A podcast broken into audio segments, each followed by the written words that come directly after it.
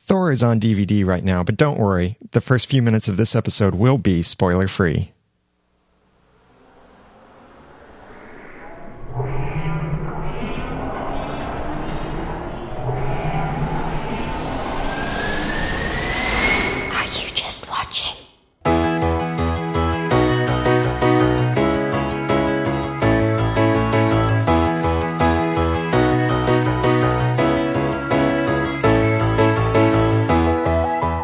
Are You Just Watching? Episode twenty-eight. I'm Daniel J. Lewis. And I'm Eve Franklin. And we are so happy to be doing a regular traditional episode that we haven't done in... over a year. Yeah, like I think I was single the last time that we did a regular D V D episode.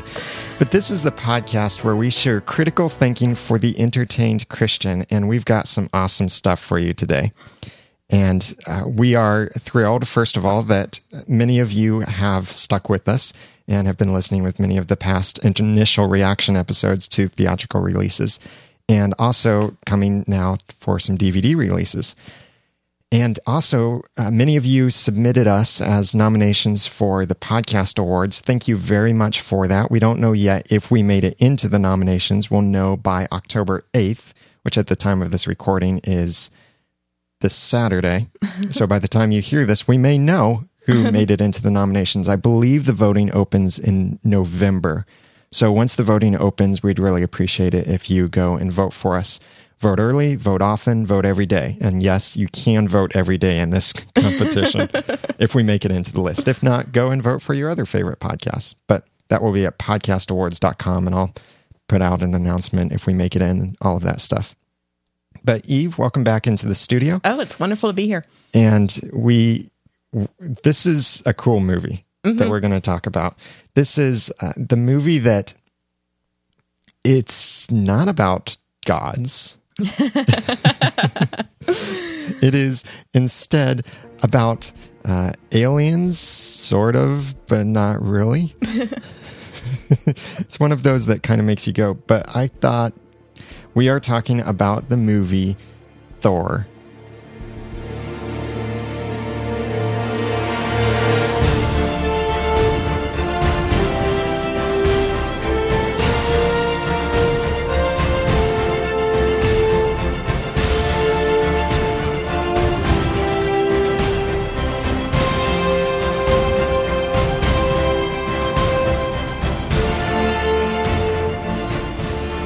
And a great soundtrack there mm-hmm. done by Patrick Doyle. And if you'd like to buy the soundtrack, it is available. You can get it through our affiliate link, which will be in the show notes for this episode at are you just watching dot com slash twenty-eight. So let's get into this. A little spoiler-free review at first. What did you think of Thor? I loved it. It was clean, and it uh, was entertaining. There is a kiss. Oh, yeah, well, there's no bed scene, though. Praise the Lord. um, very, very entertaining. Had mm-hmm. some, some good humor in it. And if you've been following the, the whole Avengers build-up, it, it was it was a good good installment in that as well. Yeah, I I liked it, too, because it's got that like cool action. It's got this hero in it that uh, he's blonde. You know, most heroes aren't blonde, I've found. These days, anyway. Yeah, they're all like black hair or something. And it's a very different retelling of the comic book story of Thor. And mm-hmm. or is it really even a comic book story? You know, I could be getting that completely wrong. I think it. I think Thor was an Avenger, so he probably was in the comic realm for a while. Okay. I didn't read them, so I don't know how different it is from the comic. But I did think Graphic it was cool novel. How, yeah, not like Dilbert or anything like that. Yeah. Dilbert is not going to be in the Avengers movie. I I thought it was really cool how they they retold it as a almost like a science fiction mm-hmm. rather than a fantasy, like false gods and all mm-hmm. of this stuff. Right. But they, they tried to connect uh, these things between the old myths mm-hmm. and science. And we'll talk about that more as we get into the episode. But it was clean. Mm-hmm. And It, of course, did have plenty of action, violence, not very much blood, though. It's It wasn't like a gory Mm-mm. violence. And I think that it, it had kind of a a good moral message to it. It may, maybe not so much moral as a Christian, but it, it definitely had a, a decent theme. Yeah, there, there are plenty of things to talk mm-hmm. about and that can make great conversation from mm-hmm. this movie. And that's one of the reasons why we just, we're having this episode is there is so much to talk about. And... Uh, as well, Thor doesn't have very much foul language either. Mm-mm. Very little that I remember. And many of these Avengers movies, most of them, have been like that. Mm-hmm. But not all of them, unfortunately. But uh, anything else to say spoiler-free about it? I think we probably need to go in and actually yeah. talk about the nitty-gritty. If you want a spoiler-free review uh, for whether Thor is appropriate for your family, then we do highly recommend the Focus on the Families plugged-in mm. site that will have the link to their review of Thor in the show notes at areyoujustwatching.com slash 28. So if you don't mind being spoiled, or if you've already seen the movie, then go ahead and listen on. Okay, now it's all of us people who have already seen it or don't mind being spoiled.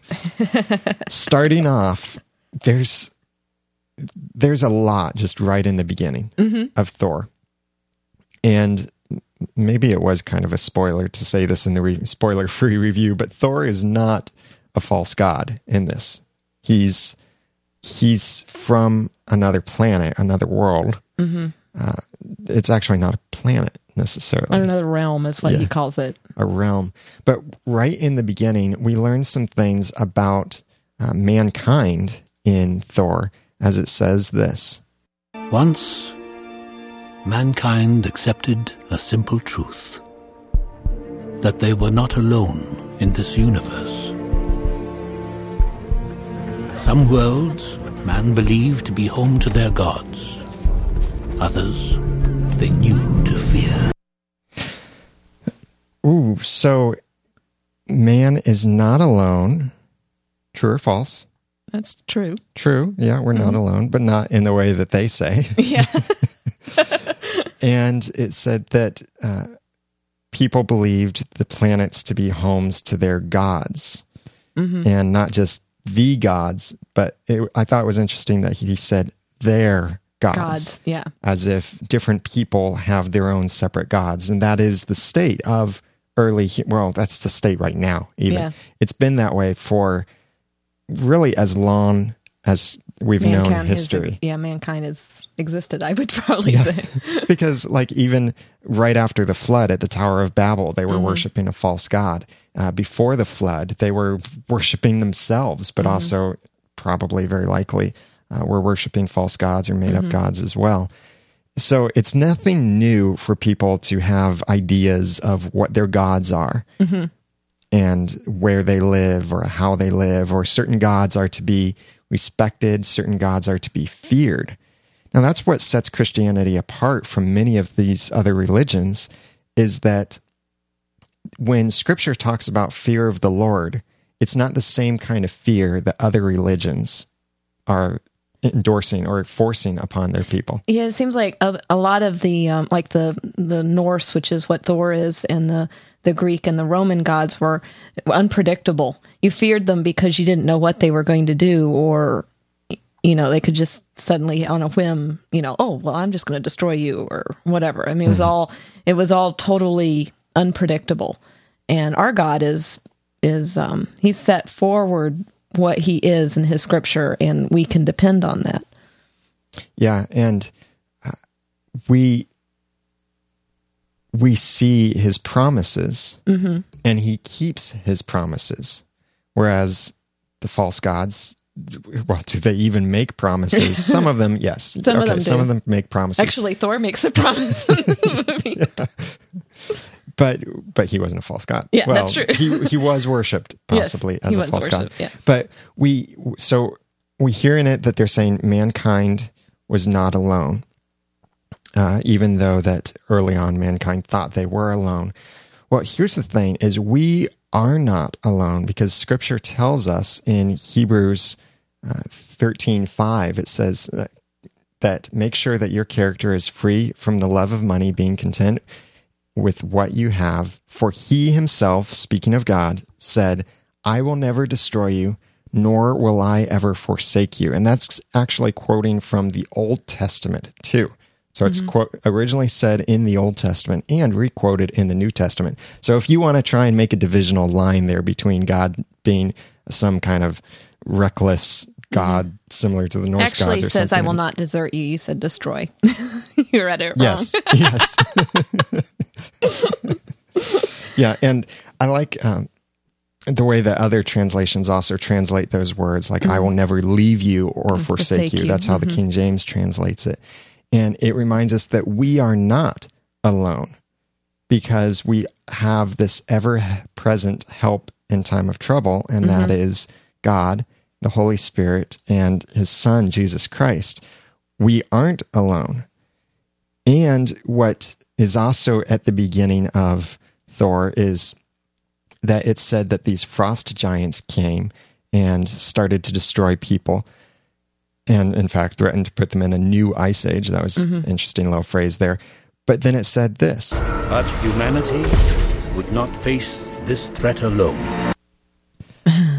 So there's a threat of throwing man into cold temperatures. It's a little more severe than that. But Earth would not face that alone. Right. It had allies. Yeah. But in this case, the allies... The, uh, the the Asgards came only in the time of need. And so often that's the way I think we treat God, mm-hmm. is we only go to God in time of need. Yeah, you, you hear, um, well, even when nine eleven happened, which is not our anniversary of that, the ten-year anniversary of that was not that long ago, um, it seems like everybody, the whole nation turned to God. It's like you were you were suddenly hearing all of the... the people crying out to God for mercy and, and for love and and defense and whatever. But it's like that's the only time that as a nation we turn to God is when something bad happens, like nine eleven or a bad hurricane or an earthquake or something like that. And it's sad. Be- Go ahead. But it's sad because that's not, the, you know, God wants us to be there for... be there with him in every step of the way. Mm-hmm. I like what Psalm ninety-one eleven says, for he will give his angels charge concerning you to guard you in all your ways. And these aren't just some guys that stand by, well, I mean, by, uh, that stand afar and wait for something terrible to happen and then rush in and try and save us. Like we see here, where the Asgards have taken it on themselves to try and protect mankind and fight for mankind, but they only wait until the most dire circumstance. And Scripture says that God gives his angels charge over us. Mm-hmm. And so God is an ever-present help in time of need. We, in that same uh, section, is, uh, uh, well... we learn about the place of Asgard. The world tree. Yeah, and and some weird things said about uh, where Asgard is and what Asgard is. It sure doesn't look like a planet. No, it's like the center of a galaxy or something yeah. kind of like that. Uh, that, that, that, you know, almost feels like a flat earth because you see like the water running off the edge and yeah. like, hmm. But this is what's said of Asgard. The last great war ended, we withdrew from the other worlds and returned home to the realm eternal, Asgard. The realm eternal? Hmm. What are they talking about? It's a world, well, outside of our own world. Right. And it's a world connected with all of these other worlds or realms. But they're calling it the realm eternal. Is it heaven? I, I would, I, I mean, in Norse mythology and, well, most of the, the pantheon mythologies, they're always live in a in a city that is above the, you know, the mortal realm. And that's kind of the feeling that you get even in this movie, that they look up for Asgard. It's up somewhere above uh, above the planet. Mm-hmm.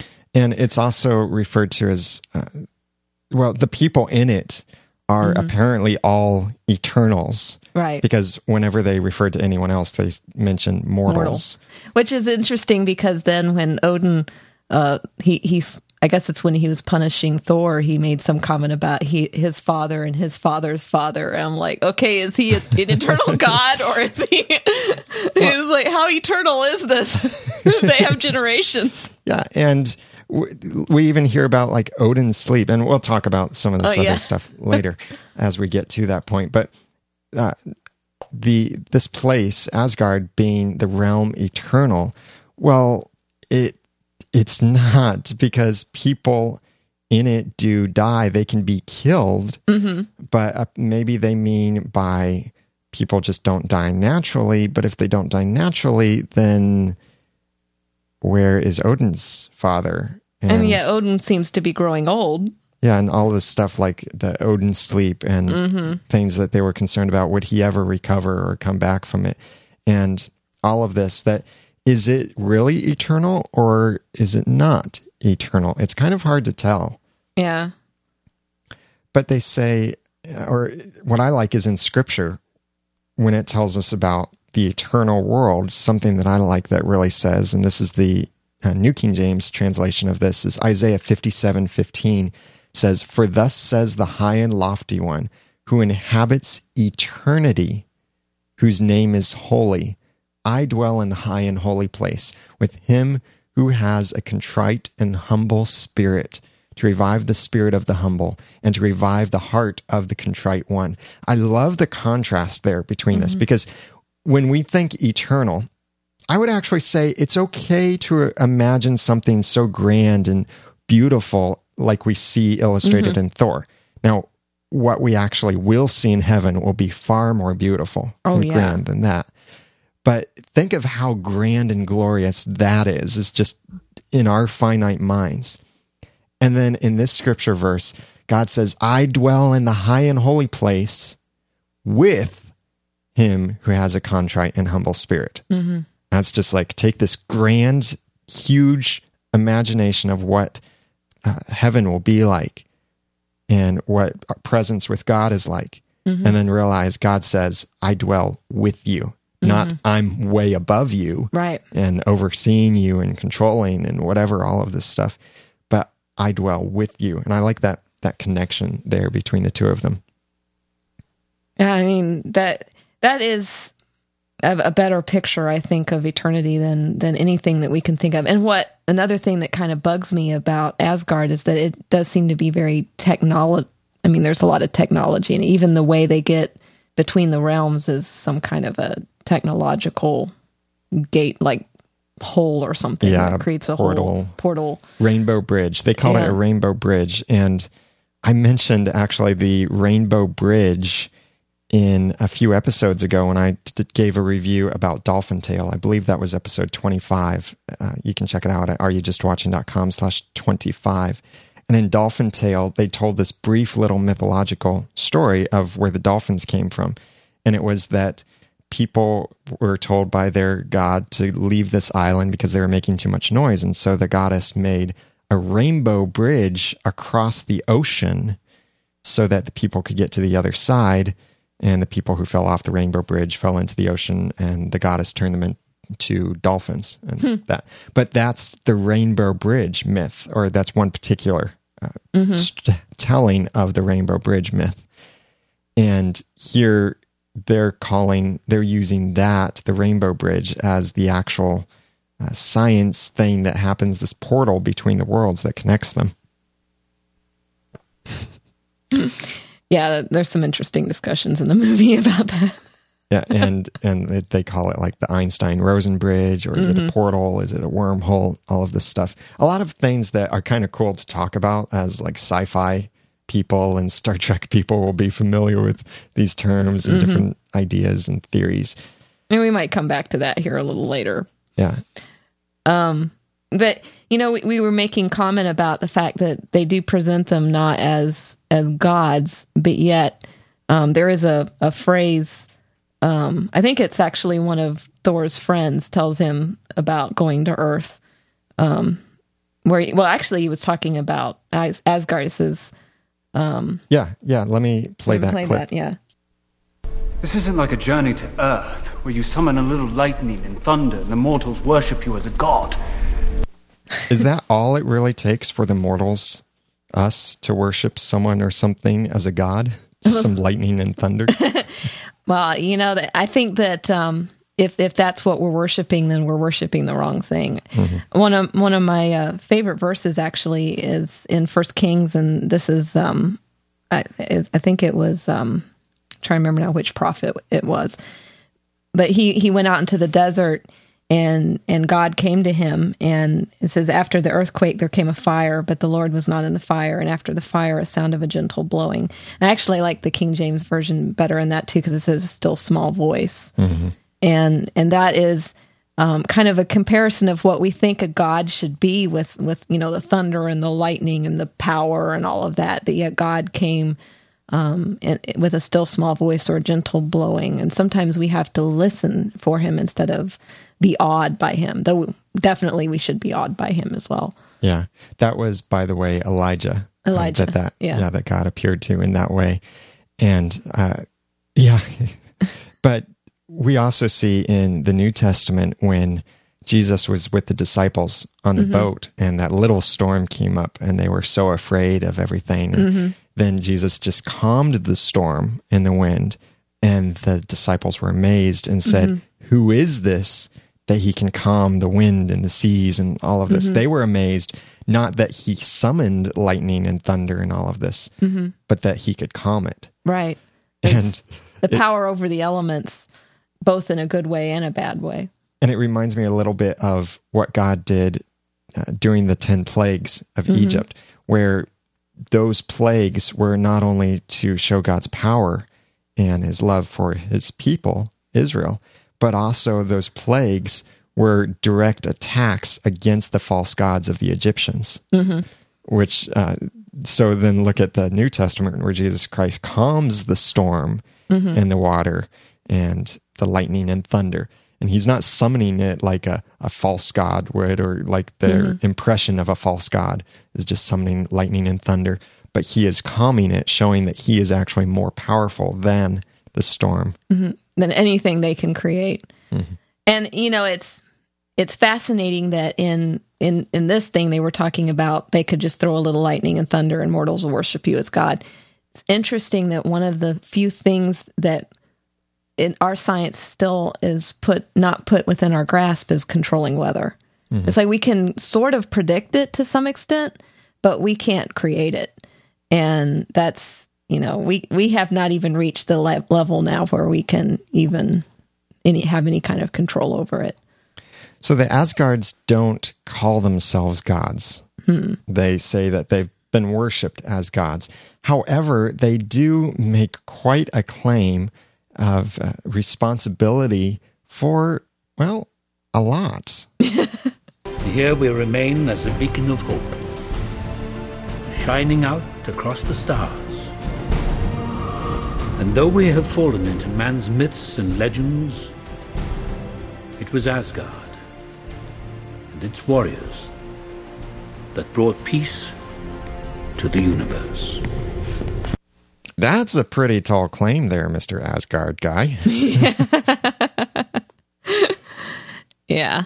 And he's teaching his sons there. That's, that's an, I mean, if, if you go a little further, he's, he's telling his sons, I guess, teaching his sons their responsibilities in the realm. Mm-hmm. To protect the realm, mm-hmm. to keep these worlds in peace, and that his, he did it, his father before him, and it's now their responsibility, or it will someday mm-hmm. be their responsibility to keep the peace of the entire universe. And they can apparently see the entire universe, or some of them can in some ways. Yeah, the, the, that was an interesting juxtaposition that, that the, the gate guard is the one who appears to be all-seeing. Hemdall. Hemdall, yeah. yeah. Uh, that... even there's several references that he, that he can look in down on all the realms and see what's going on. Even it, when the gate is gone. Even when the gate is gone. You don't ever really see that Odin is doing that, and he's the All-Father. You would think that he would be the one. Well, he there is the spot as Thor is destroying the bridge later on to that mm-hmm. portal device, or the uh, the Bifrost, that uh, as he's hammering the bridge, mm-hmm. we see Odin, or somewhere around then, Odin wakes up at that mm-hmm. point, but even a little bit before that, Odin was crying right. at something that was happening on Earth. Right. So even while he was in Odin's sleep, he was, was still seeing, seeing what was just going on. Yeah, just yeah. couldn't interact with it or react or anything. Well, we definitely can have a discussion of Odin then, because, you know, he he's represented as the All-Father, which Thor is kind of the son of the god. And I mean, if we were talking about them as gods, which they're trying not to present them as gods, but at the same time, they're presented as gods. Yeah. Um, Odin is the All-Father, and I, th- I think he kind of is stands in as like the all-knowing god. Yeah, and that phrase alone, the All-Father. Mm-hmm. I kept listening to that in the movie thinking, did they say that or did they say something else? But they call him the All-Father, which is like implying that he's the father of all. To use that phrase, am I, am I misunderstanding how they're using the phrase All-Father? Oh, I'm at. To, I think that's what he's called in Norse myth. Mm-hmm. He's that's what Odin, the All-Father. But they kind of almost use it like a surname. Yeah. In in this, or or like a title. Now it could just be kind of short for Almighty. But still, that's not necessarily changing the issue. No, it isn't. Uh, um, see, some some things that they they point out about Odin is, well, Odin can be injured. These are just some observations. He can be injured because he lost his eye in battle early mm-hmm. on. Right. Odin has compassion, has love, has anger, all of these emotions. It's never said that he is responsible for creating everything. Right. But during a scene when he was asleep, uh, in this Odin sleep, and that's another thing, by oh, the way, yeah. he sleeps. He sleeps. And it's not like just like sleeping at night. It's this deep Odin sleep that he might not recover from, they think in the movie. He, right. he does, but it's worried that he might never recover and all of this stuff. And, And this, this isn't the first time he's done it either. You get yeah. the impression that he occasionally has the old Odin sleep. Yeah, so things that are are not at all like our God, but what it's said about Odin during one of the times when he's in this Odin sleep. We mustn't lose hope that your father will return to us. And your brother. What hope is there for Thor? There's always a purpose to everything your father does. That's a pretty strong statement. Always a purpose. Always a purpose. It means that, that everything he's done is with forethought, even to the point of banishing Thor to Earth and all of that. And that reminded me of a verse in, um, uh, let's see, Proverbs sixteen three. It says, "The Lord has made everything for its own purpose, even the wicked for the day of evil." And also Romans eight twenty-eight, and we know that God causes all things to work together for good to those who love God, to those who are called according to his purpose. Mm. Um, so we know that our God, who's truly all-seeing, all, all-knowing, all omnipresent, he's everywhere, he has a purpose for everything. He is outside of time. Everything that he does, whether we know his plan, when we see it happen, it has a purpose. And I like that we don't have to worry about our father falling asleep. Yeah. In Psalm one twenty-one, two through four, it says, "My help comes from the Lord who made heaven and earth. He will not allow your foot to slip. He who keeps you will not slumber. Behold, he who keeps Israel will neither slumber nor sleep."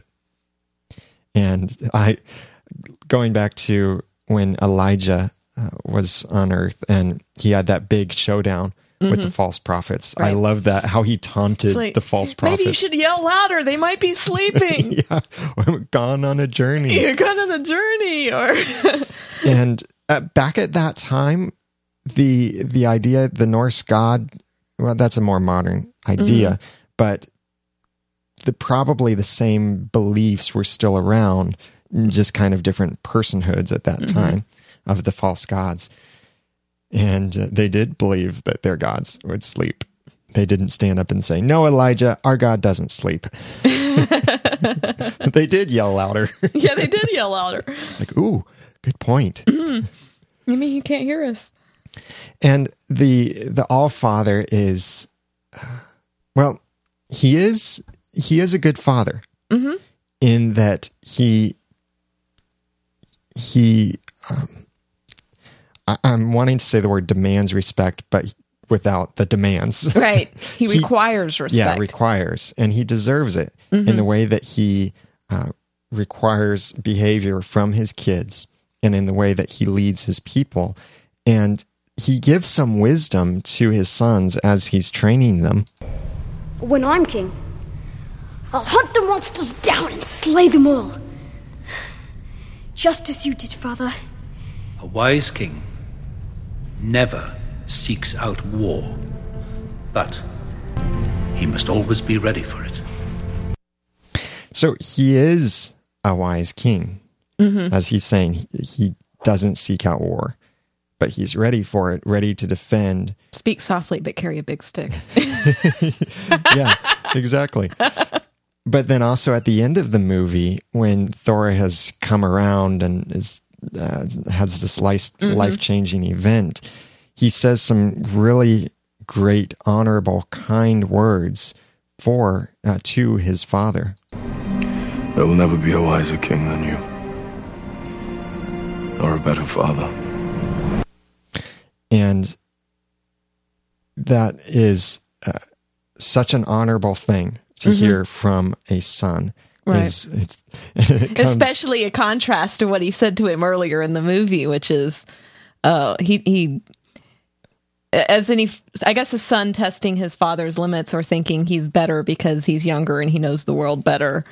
Yeah, it's like the the teenager who yeah. thinks they know everything and want to go over and take over the world is exactly what Thor tried to do, is take over another world mm-hmm. instead of uh, following the commands of his father. And in a fit of rage, Thor yelled to his father these string of accusations. The Jotuns must learn to fear me, just as they once feared you. That's pride and vanity talking, not leadership. You've forgotten everything I taught you. But a warrior's patience... While you wait and be patient, the Nine Realms laugh at us.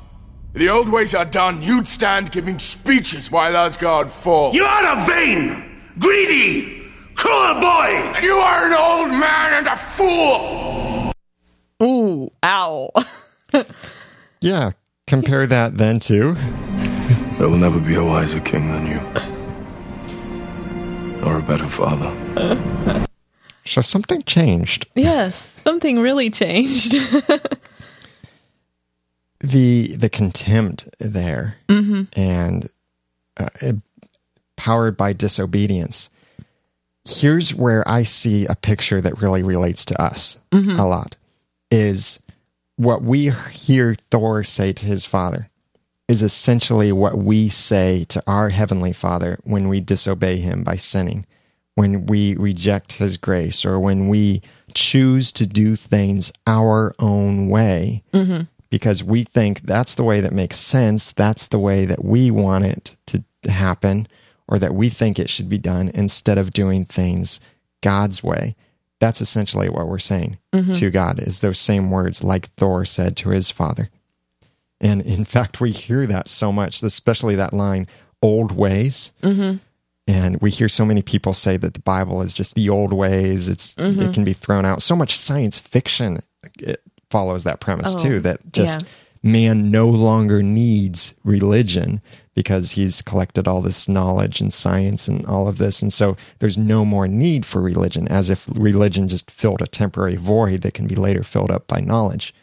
And it's it's sad because no matter how much we know, there's always going to be something that we don't know. And they even bring that out in this movie a little bit, because there there's a argument between the scientists over um, some of the the stuff that they've been seeing. And um, you want to play that clip? So you're the one who's always pushing me to chase down every possibility, every alternative. I'm talking about science, not magic. Well, magic's just science that we don't understand yet. Arthur C. Clarke. Who wrote science fiction? A precursor to science fact. In some cases. I think that's a hilarious discussion because so much of what science is today is explanations of stuff that we didn't understand in the past. Mm-hmm. And scientists today have gotten pretty arrogant in thinking that we've explained everything. And they have put a, um, it's like, I, th- I think there was a quote by a, an atheist that was saying that, that they couldn't allow uh, the supernatural to get a foot in the door when it mm-hmm. comes to science because Um, th- th- they've constrained science to be only on the natural things that they can describe, but they're so arrogant and not realizing that there are aspects of the world that we haven't grasped enough to even study. Mm-hmm. And that's all science is, is a, you know, systemized study. It, it's not something that, you know, has, has put us on the level of God. There's a lot of stuff we don't know yet. And it, what we think of as magic or supernatural today, maybe in, you know, one hundred years, maybe something well explained by science. Not saying that God can be explained by science, but... But God certainly uses uh, methods of that he's put in place. Right. That sometimes he chooses to act with those methods. Like the process of just uh, how our bodies age and how they work and all of that. It's something scientific that God did. It's not magic. It's rules and laws of science that he put in place in our bodies so that we would function a certain way. It's not just uh, magic going on inside of us, but it's, and back in the old days before they understood biology, perhaps many of them thought, well, not just, yeah, look at tribes mm-hmm. where they think that when someone is sick, just some magic will fix it, mm-hmm. or that there's some kind of bad magic inside of them. But I do like uh, the conversation that Thor had with the woman, which, what was her name? Kate, I think. Kate. Kate. And uh, yeah, Thor and Kate had this conversation around a campfire about these differences between science and magic, or are they really differences between science and magic? Your ancestors called it magic, and you call it science. Well, I come from a place where they're one and the same thing. This is a very similar theme to what was in The Sorcerer's Apprentice, hmm. the new one. Uh, when I gave that review, I mentioned this as, in there as well as this idea of it's magic to some people, science to others who are in the know. Right. And in a sense, that, that is true, where when we don't understand something, what's a phrase that we even actually use? It's mm-hmm. like, oh, that wow, that's magic. Yeah. Or it does this automagically. It's, I hate that phrase, actually. But people talk about things being magic or magical in the way they do things when it's really just technology. Now you pick someone from two hundred years ago and show them what's going on. And they might, yeah, think it's magic. Well, how many of us actually know how a microwave works? I mean, you stick the food in there and you, you, you punch in a number and, and it somehow, to, you know, magically heats heats whatever you stick in there. Now, scientists will tell you that it's accelerating the water molecules in the food, which creates heat, because when when you make them move faster, they, they get mm-hmm. hotter. But how does that happen? I mean, it's still somewhat magical to those of us who don't understand the technology. Or or the fact that some of the people who are listening to this episode, you, our dear listeners, might have used magic to get this episode. No wires connected, anything like that. And the episode is somehow magically gotten to your mobile device. uh, in... Uh... First Timothy six twenty through twenty-one, Paul warns Timothy, who is a, a, a he's mentoring in the faith, uh, a young man he's mentoring in the faith. He says, "Oh, Timothy, guard what has been entrusted to you, avoiding worldly and empty chatter and the opposing arguments of what is falsely called knowledge, which some have professed and thus gone astray from the faith." And I know a lot of people have, um, I think there's some versions that say science there, science falsely so-called. Mm-hmm. Um science actually means knowledge. That's yeah. that's what it means. So it can be translated either way there. Um, what I find interesting about that is that um, dealing in a world today where so many people put science above faith, and and it actually, you know, they take the, the word of what fallible men say about things, and they use that to interpret Scripture, or use it as a as a way to discard Scripture and not take it into account because, well, you know, there are scientists who say that can't have happened that way. And it just, you know, we are warned in Scripture, even before this became an issue, even in this modern era, that we need to be careful not to, to let let man's opinions draw, mm-hmm. or their falsely so-called knowledge draw us away from our faith. And lest you think that we're saying don't pursue knowledge or oh. science, Scripture is filled with things that says seek knowledge, mm-hmm. but even more importantly than that, it says seek understanding, seek mm-hmm. wisdom. I remember uh, one of my karate uh, teachers, actually a sensei, saying, uh, using this illustration of the pyramids, saying something like, do you know about the pyramids? Mm-hmm. It's like, well, yeah, we're, you know, there's pyramid shape and mm-hmm. there are these giant blocks, and we might be able to say each block weighs about this much, they're about this big, all of that, the footprint, we might all say all of that. That's knowledge. Right. But then he asks, can you tell me how it was built? Mm-hmm. That's understanding. Right. And then wisdom would actually be a step beyond that, I think, mm-hmm. would be uh, applying that in other ways. And so God tells us, don't just stop with knowledge, but seek understanding. And seek wisdom. And wisdom, but even mm-hmm. most importantly, knowledge of the Holy One, a relationship with God. Mm-hmm. And uh, yeah, man is so tied up in this pursuit of knowledge and right. science. Right. And and I think that, um, you know, a lot of people will say that Christians, and especially creationists, which both you and I are, um, are anti-science because we, we believe in things that are being.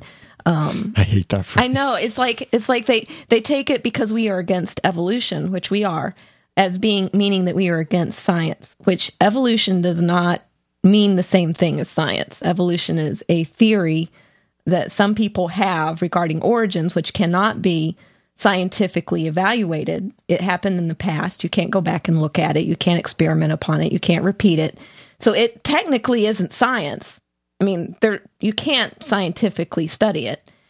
And they say we're anti-science because we're anti-evolution. But I think that, that well, actually, I know a lot of science that we have today, a lot of the modern science has been formulated. The fathers of those science disciplines were Christians. Mm-hmm. And it's because God gave us dominion over our planet. He gave us... He gave us the order to be fruitful, to multiply, to have dominion over it, to um, to study it, to learn, to have knowledge. I don't think you'll find any Christian that is completely, so completely against science that they they would reject just out of hand any kind of scientific discipline. But you have to be careful when you put science into the place of God, mm-hmm. because it cannot hold that position. I heard one speaker once say that we can only study two things. Everything comes down to studying either two things, God or what God has done, mm-hmm. his work. Right. It all comes down to that, God or God's work. Mm-hmm. And sometimes people go about it the wrong way. You know, there's mm-hmm. they think they're studying God, but it's a false god in their mind, and they're trying to, their their hearts are yearning for God, and they're, you know, going down the wrong path. With mm-hmm. it, or we're studying God's work, this creation around us, and we're learning things and learning how to do things with what God has created around us. And it, it, again, this is God's command that we should pursue science and mm-hmm. knowledge, right? And don't just treat it as magic and oh, that's that's something we shouldn't deal with. I I brought this up in a conversation just recently with someone. Is Several years ago, many years ago, I gave a presentation in my church about why Christians should be on the internet. That's how long ago I bet this that was. was. I bet that was well received. Yeah, this was in the like mid nineties, early, ni- somewhere around there, I think. It was uh, a time when the internet was gaining more popularity, and people, many people in my church were like, oh, the internet's this terrible place. We shouldn't mm-hmm. be on there. It's full of junk and all of this stuff. And so I, I knew this was going to be controversial, but I gave a presentation saying we should be on there because this is a, it, this is a place where we can use it to further the gospel. Mm-hmm. We can use it to uh, learn more. Mm-hmm. And look now, many years later, that was like fifteen years ago, look now at how much of an impact Christians can have when they get on the internet mm-hmm. and the ways that they can now reach out to so many more people or help others who are out there reaching out to others. And, and it, it has to remind us that we are extreme, have to be very transparent and very real when we're on the internet. I mean, in Facebook, you have to be careful because so many people see what you're doing in every way mm-hmm. that it, you, you need to be conscientious about what you're doing because people are watching and you have to live out your faith conscientiously in every way, or people will, will see you falter. But this is a good transition uh, into talking about Thor's hammer. Yeah. Because you were you were talking about how the internet, people think it was evil, and that that something that can be used for evil can also be used for good. And Thor's hammer is, is a source of power that has multiple uses. And has no equal. Right. Thor, Odin's son, my heir, my firstborn, so long entrusted with the mighty hammer Mjolnir, forged in the heart of a dying star. Its power has no equal as a weapon to destroy or as a tool to build. It is a fit companion for a king. I have defended Asgard and the lives of the innocent across the Nine Realms from the time of the Great Beginning. Now, you might not have heard it, that last part. He was saying he's defended these realms since the time of the Great Beginning. Hmm. And yeah. with this hammer, which right. its power has no equal. Has no equal, and it and it can be used to destroy or it can be used to build. Which is interesting that it was a hammer, because a hammer is a is a useful tool, but it can, I mean, can be used to build things, and it can be used to knock things down. So it, it's a very interesting. I mean, you usually don't think of a hammer as being a weapon, mm. but in in this case, it's either. It, it's just, excuse me. Um, but you know, I I remember think, hearing a discussion about fire once, or the you know that fire is a useful tool. And you can either use it um, to warm yourself or to heat your food or to do things like that. But you can also use it as a destructive tool to burn houses down or, or do something like that. It's that it's always, when we're talking about tools, it's always what you do with it. Mm-hmm. It's, I, I've heard so many, you know, isolationist Christians who don't want to use video because it's evil, or don't want to use computers because they're evil, or don't want to use the internet because it's evil. Every new thing that comes out, it's evil, so they can't use it. But anything that technology gives us is a tool, and it can be used for good or it can be used for evil. I'm reminded even that phrase, it has the power to destroy and the power to build. That reminds me even of what is said about the tongue, that death and life mm. is in the power of the tongue. Right. But even more powerful than the tongue, which is sometimes called a sword, is a passage I love from Hebrews, Hebrews four twelve, about the Word of God. It says, "For the Word of God is living and active and sharper than any two-edged sword, and piercing as far as the division of soul and spirit, of both joints and marrow, and able to judge the thoughts and intentions of the heart." So the hammer, uh, sorry, its power doesn't have an... It, that's true. It has mm-hmm. no equal. Because it's highly, uh, I can't think of the word, defeated by the power of God's word. Because God's word, instead of just building and destroying physical things, mm-hmm. God's word gets to the spiritual matter. It's powerful mm-hmm. and sharp enough to divide soul and spirit, Mm-hmm. That's far more than a hammer can do. Oh, yeah. And judge thoughts. Of course, they, the hammer, it does judge thoughts in the heart in this movie, which is interesting. Yeah, because there at the beginning, when uh, Thor is being cast out from, I almost said heaven, but... Asgard. Cast out from Asgard, yeah. Then Odin grabs the hammer, and after casting Thor out, Odin has the hammer, and then he whispers into it, "Whosoever holds this hammer, if he be worthy, shall possess the power of Thor." So the user of the hammer has to be worthy mm-hmm. of it. Right, and that and that's actually brings us to the the next discussion, which is of uh, Thor being the son of a god who comes to Earth as a mortal. I mean, it's like the like the biggest, you know, elephant in the room when you're talking about the movie Thor, from a Christian perspective, anyway. Um, and yet Thor was cast out. Right. Of There's some this really, world. really big differences. Really big differences. Mm-hmm. Thor, Odin's son, you have betrayed the express command of your king. Through your arrogance and stupidity, you have opened these peaceful realms and innocent lives to the horror and desolation of war. You are unworthy of these realms, unworthy of your title. You're unworthy of the loved ones you have betrayed. Painful, painful words to be cast out by. And yet, uh, sidetrack here for a moment.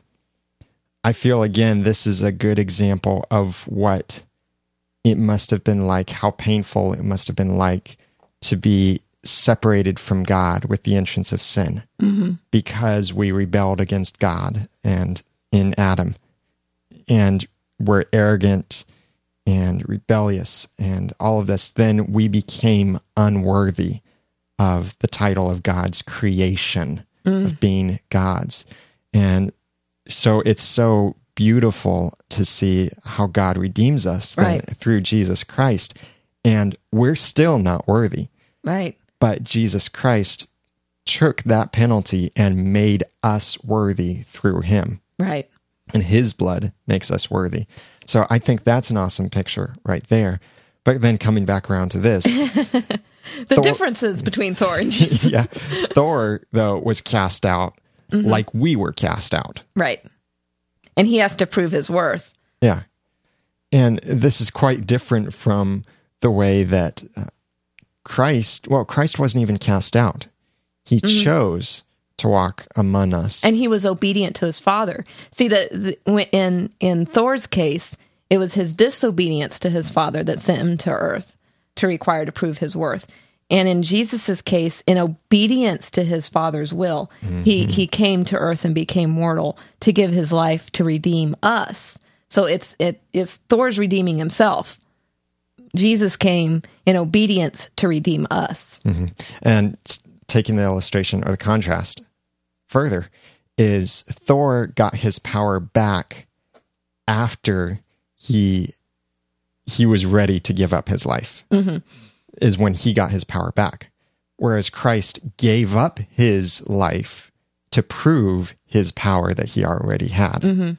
And the, the the contrast there are so great. And this is why we approach these things, is we want you people to know, you people, that sounds so mean.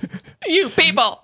We we want you, our, our beloved listeners, to to recognize these things and see that we can't just take this and say, this is a great illustration of Christ on the cross and what he did for us. No, no. It's not. No. Because it breaks down on so many levels.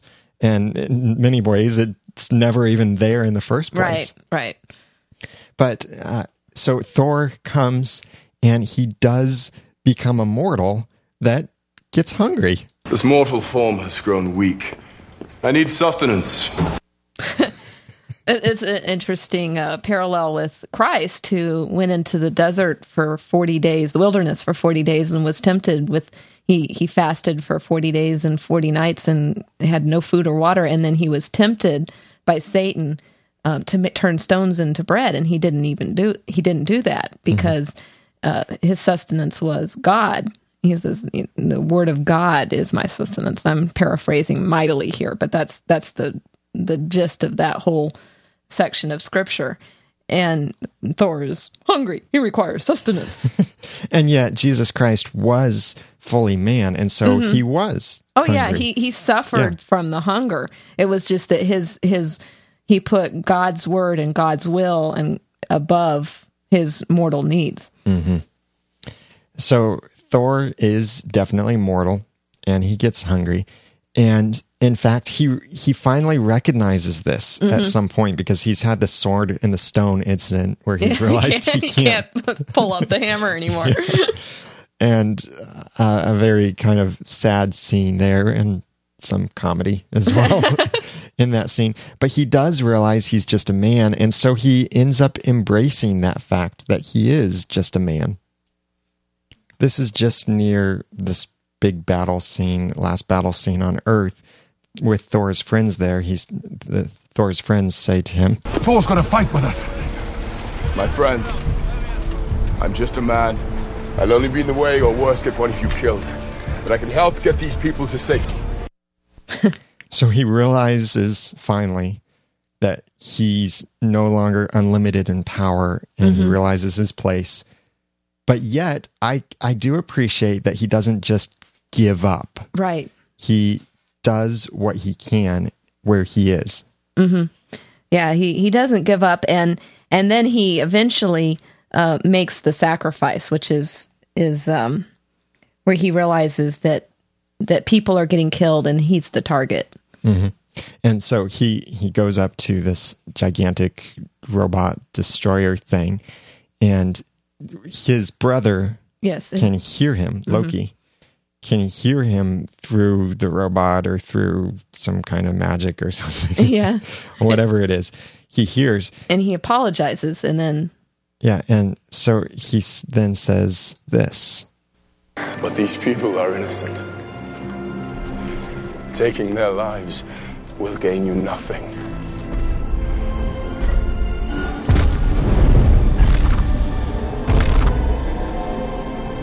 So take mine and end this."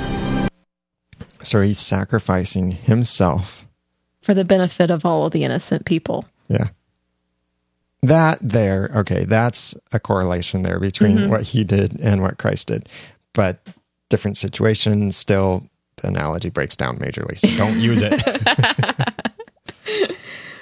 Well, he um that's his redeem that's his personal redemption mm-hmm. in a way, because he doesn't He doesn't really, I mean, he sort of dies, but he doesn't really die, because as soon as he takes his last breath, the hammer then flies back to him, and he becomes Thor, the god of thunder again. yeah. And he gets his power back to him and all of that stuff that his father stripped of him mm-hmm. when he cast him out because of his rebellion. And so now he is now worthy of the hammer and has his power back. So this this reminds me though of of uh, a section that happens then earlier on in the movie during this bar scene with the older scientist friend of Kate. He and Thor are talking, and this old guy gives Thor some some little wisdom that helps Thor realize some things and piece them some things together. This is right after that sword and the stone failure incident, as Thor is then piecing these things together and comes to some realization here. "You know, I had it all backwards. I had it all wrong." "That's not a bad thing, finding out that you don't have all the answers. You start asking the right questions."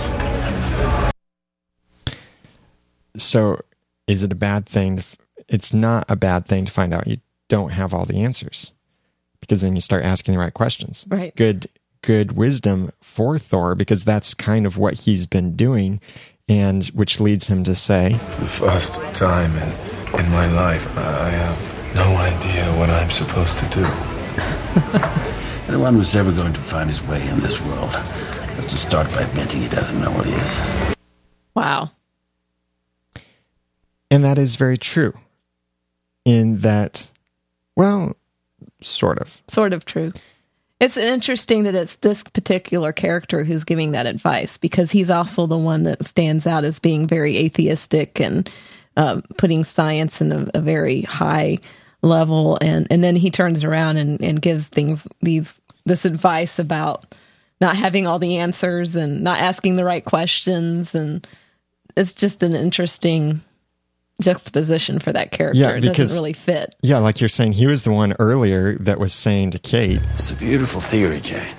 You won't be able to convince the scientific community of any of it. Not without hard evidence." And he wasn't even convinced. Yeah. So he's saying, "I'm not convinced I'm without not convinced hard evidence." Yet.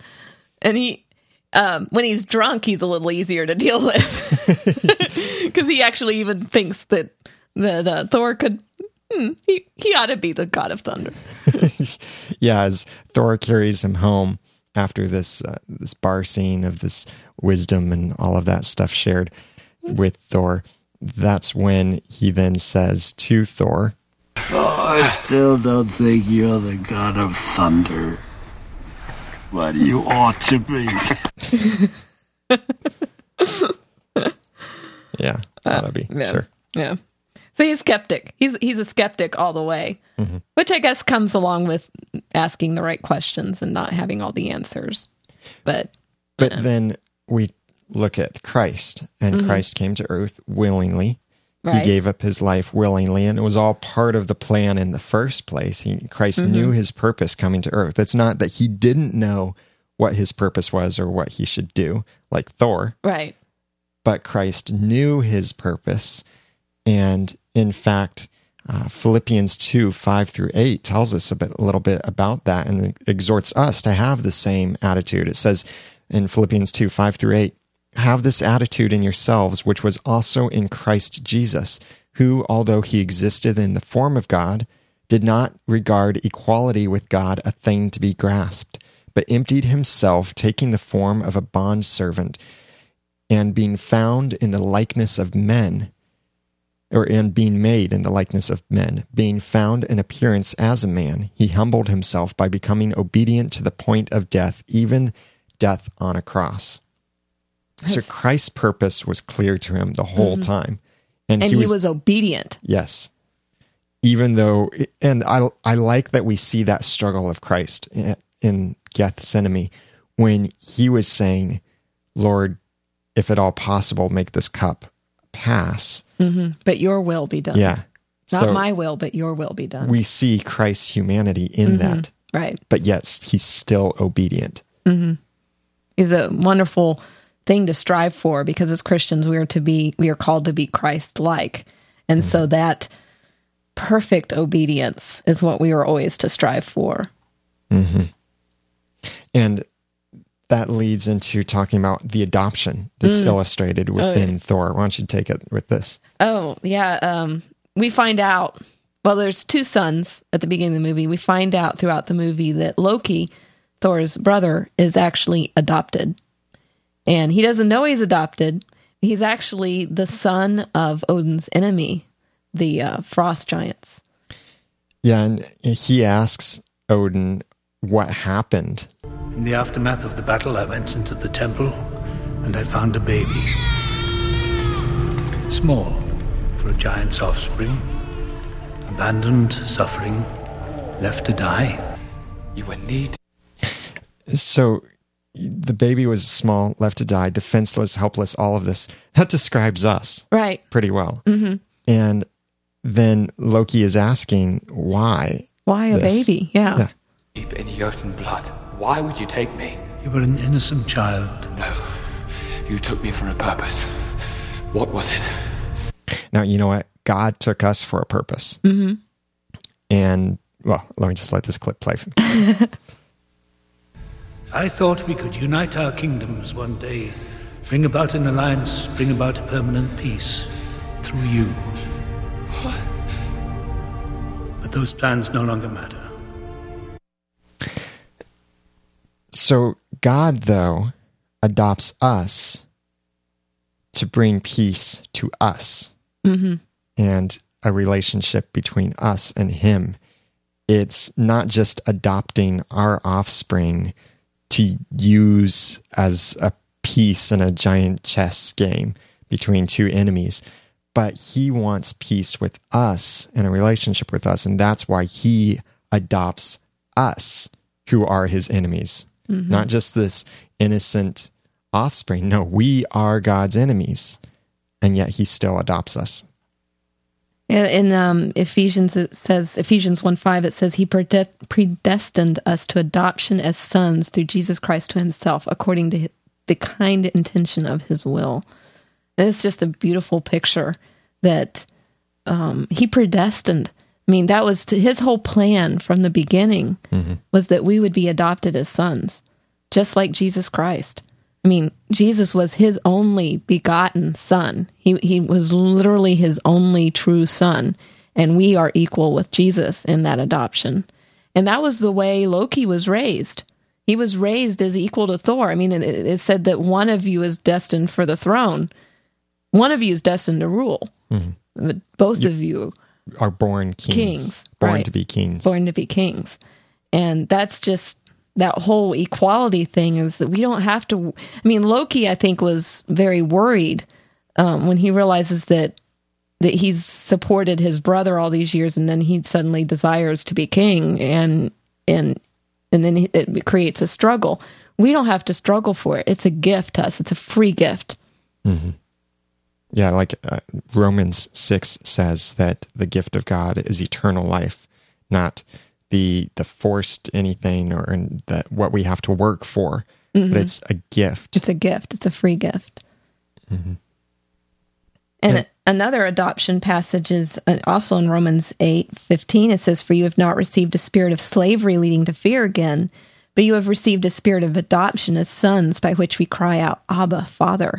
And I, I believe I heard once that Abba is, is, is like in the Greek, it's like saying daddy. Mm-hmm. It's like, daddy, daddy. So it, it's that intimate relationship, not just a, you know, a stern father that we, you know, report to. It's, it's just that the one you kindly run to and sit on his knee and mm-hmm. snuggle with. Childlike faith. Childlike faith. It's just amazing. Yeah.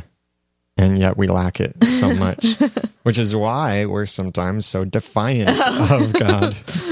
Leading perfectly into our next segment. Our next little bit. Yeah, that was one of the, the threads that I saw through this entire movie. And I, I don't have particular clips. And that it just was when, when I was watching the movie, I kept hearing this defiance over go, over again. It, was, it started with um, Thor um, being angry because the frost giants had come to Asgard. And so he was uh, talking about, you know, defiance of his father's will, that they needed to go and take care of this uprising. And and then... Uh, yeah, because Thor is uh, said to be arrogant and dangerous. He's arrogant, he's reckless, he's dangerous. You saw how he was today. Is that what Asgard needs from its king? Mm. And then it's it, it becomes uh, uh, Thor's... Uh, one of, I guess the, one of the, the women, one of his friends is a woman. And when they first come to the frost giant, she, she even says, this is forbidden. We shouldn't be here. This is forbidden. And, and then later when, when his friends go to Earth to get him, they talk about, well, this is treason. And I mean, it just keeps going from there. It's like everywhere you turn, everything, the choices that they are making are against the law. They're wrong. They're forbidden. And it's just this constant defiance and disobedience going on. And it all comes out right in the end because... That's Hollywood. Yeah, that's Hollywood. But it, it, it's definitely a portrayal of turning wrong into right, which we all know that two wrongs don't make a right. Mm-hmm.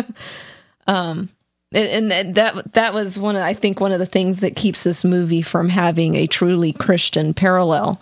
Though we are defiant and we are rebel, rebellious, it's not our defiance and our rebellious that bring about good. It's when we are obedient. Right. When we the the phrase repent is very similar to an about face in military terms, where the person mm-hmm. stops the direction they're going, they turn completely around. Mm-hmm. And start going the other direction. Right. That's what it means to repent, is stop going the direction of sin and destruction that we're pursuing, turn around, and instead go after God. Yeah, so that's just one of the points that I think that the the the movie is interesting. Now, what do you think about Loki? Because he's like described in one point as being silver-tongued, and I noticed that when he fights, like when they're when they're on the planet of the Frost Giants, he fights completely with deception. Yes. He's a magician of types. Mm-hmm. He's like a sorcerer, but his his method is not up, you know, standing his ground and fighting. He he like puts, you know, uh, illusions of himself that then disappear when they try to fight him and, and things like that. So it's all deceptive. And I thought he was very interestingly portrayed, very similar to what I would think Satan would be, hmm. because he he whispers disobedience. He he. Um, Even Thor's actions are because Loki kind of suggested it in the beginning. You know, he kind of like sat down beside Thor and stroked his ego and, and tried to get him to um, be defiant and disobedient. And so in, in a way, Loki really is kind of a Satan figure. And even if you stay till the end of the credits and you see Loki on Earth at the very end, you know, he's he's once again whispering destruction, whispering mm-hmm. um, deceit. And in um, John eight forty-four, it says, "You are of your father, the devil, and you want to do the desires of your father. He was a murderer from the beginning and does not stand in the truth because there is no truth in him. Whenever he speaks a lie, he speaks from his own nature, for he is a liar and the father of lies." And I just... For some reason, Loki just really came across to me as as kind of a Satan figure. Yeah, and and seeking power. Mm-hmm. If he can't get it, then he he goes about with these deceptive, destructive means to try and mm-hmm. get it. And now on Earth, he wants this source of potentially ultimate power, as they say at mm-hmm. the end of this, which leads into Captain America, because mm-hmm. this was the last movie before Captain America, and then Captain America... There's this thing that has great power that they're pursuing and all of that. I think it's setting it up for a really interesting Avengers movie. Oh, yeah. Because until I saw Thor, I had no idea what Aven- Avengers would be about. Mm-hmm. Now I think I have a better idea mm-hmm. because Loki is on the scene and Thor wants to try and get back to Earth because he he broke that bridge. He destroyed it so that he could save another planet. And in destroying it, though, he separated himself from Kate. But he did pr- make a promise to Kate before he left. And he, he promised to her that he would come back. "I must go back to Asgard, but I give you my word. I will return for you." So in Avengers, we know Thor's going to be back because the end of the movie says Thor will be back in yeah. the Avengers. Right. I think Avengers is going to be this big setup of good versus evil, and evil being Loki, perhaps having some kind of ultimate power or mm-hmm. something of that sort. And so now it's, quote, good people. Iron Man being one of them, uh, versus evil that is seeking ultimate power. Mm-hmm. That is the same spiritual war that we find ourselves in today. And I think this goes back to at the beginning when we talked about how uh, that mankind would not be left alone. Uh, mm-hmm. They said that at the beginning of the movie, or that he would not have to fight this battle alone. Is we are in a spiritual war, and it's a war against humanity that Satan and, and his followers have declared this war on God mm-hmm. and a war against us because God has created us. And so Satan wants to destroy God's creation and corrupt God's creation. So there is this spiritual war against us, and we can't fight it on our own. Mm-hmm. We do need otherworldly help. I put that in quotation marks. But our help comes not from each other, but from the Lord. And Scripture even says that our help comes from the Lord. And that's a theme that we should be seeing in our life. And our approach to our relationship with God is that He is our help, and we are in this spiritual war. Yeah, it's um, it it you you notice that he did he made a, a promise to Kate, but he also made a promise to the government, because at at the end, after he gets his hammer back, he says, "I will be your ally, and I will fight with you."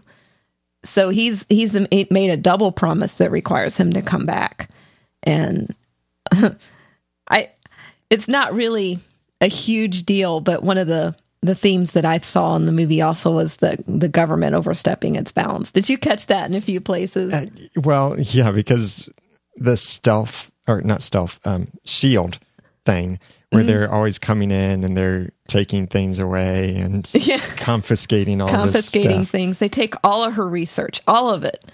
Mm-hmm. Uh, and and they Thor, you know, gets them to promise that they'll give it back yeah, to her. Yeah, they'll give it back. But even during the scene where the destroyer came, and uh, first they didn't know what this guy was. Right. Then they say to it, "Hello, you are using unregistered weapons technology. Identify yourself." You know, it, it, it struck me as like, we're unregistered weapons technology. It's like, is the government now, you have to register every kind of weapon that you have? And is that really, I mean, we could get into a whole argument here about right to bear arms and all of that kind of stuff. But it just seems to me that a lot of movies nowadays are portraying government as having more power than it really should have, especially here in the United States. Almost like it's trying to get us used to Um, government being able to come and take what it wants, or do what it wants, or require registration, or uh, it being a uh, conservative. It really rubs me the wrong way when I see that kind of stuff, even in movies. Yeah, and you can hear some more of that kind of uh, conversation about that in our other podcast that's in the network by our friend Jason Rennie in Christian Meets World, where he mm-hmm. does get into some of those political debates and contradicting worldviews, and discusses those things from a Christian worldview perspective. So check that out over at christian meets world dot com. Well, I think we've hammered this topic pretty well down. Hammered is the right word. So you can check out our show notes at are you just watching dot com slash twenty-eight, and we would love to hear from you what you thought about the movie Thor. It's been on D V D now for a few weeks at the time of this recording, and it's been in theaters a lot longer than that. So hopefully you've had a chance to watch Thor. What did you think about it? What did you think about the topics that we raised, or what do you think we missed? Some mm-hmm. things that, you know, we are not omniscient here. And definitely not. We would love to hear from you, the stuff that you catch in movies. Mm-hmm. And we encourage you to think critically about the stuff that you watch or listen to or read and all of that. So go to the website, comment on the show notes at are you just watching dot com slash twenty-eight, or you can email us feedback at noodle dot m x, or call eight five nine, three five three, four three three two. If you email us, you could also send an audio file just with either the phone number, or if you're sending an audio file, please keep it to shorter than three minutes. Shorter than two minutes would even be a little bit better. But we would love to hear from you. So send us your information and feedback, eight five nine, three five three, four three three two. Three, two, or leave a comment in the show notes at are you just watching dot com slash twenty-eight, or email us feedback at noodle dot m x. And you can definitely suggest um, D V Ds for future episodes too. Yeah. And we now have an email newsletter over at are you just watching dot com. If you look on the right side, there's a dark gray box there that says sign up for free updates and Christian critical thinking tips and such. Mm-hmm. Sign up for that, and we'll share this stuff with you. Uh, we'll let you know ahead of time mm-hmm. what movies we're thinking about reviewing, and then you can help influence that. Also, join our Facebook page at facebook dot com slash are you just watching, and you'll also get some of that content there. But we would love to hear from you, and love for you to be a part of this. Eve, do you think we should do another D V D movie? Oh, of course. Another! you, I knew you were going to throw that in some point. So thank you so much for listening to us. Follow me on twitter.com slash the ramen noodle. And I'm twitter.com slash E Franklin. And check out the other episodes that we've got on the are you just watching dot com website. We've got a lot of old things on there and that you might not have missed if you're a new subscriber, but we'd love to hear from you. So keep thinking critically and share your feedback with us. I'm Daniel J. Lewis. And I'm E Franklin. Thanks for listening.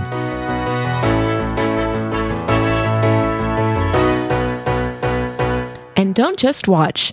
Are You Just Watching is a proud member of the Noodle Mix Network at noodle dot m x.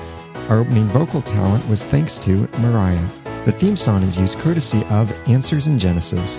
For more great podcasts like this one, visit the Noodle Mix Network at noodle dot m x. That's noodle dot m x. Another! And please also remember that I am a freelance, self-employed web designer. So if you need a website designed or podcast cover art or anything like that, please email me, Daniel at d joseph design dot com, and I would love to work with you on that.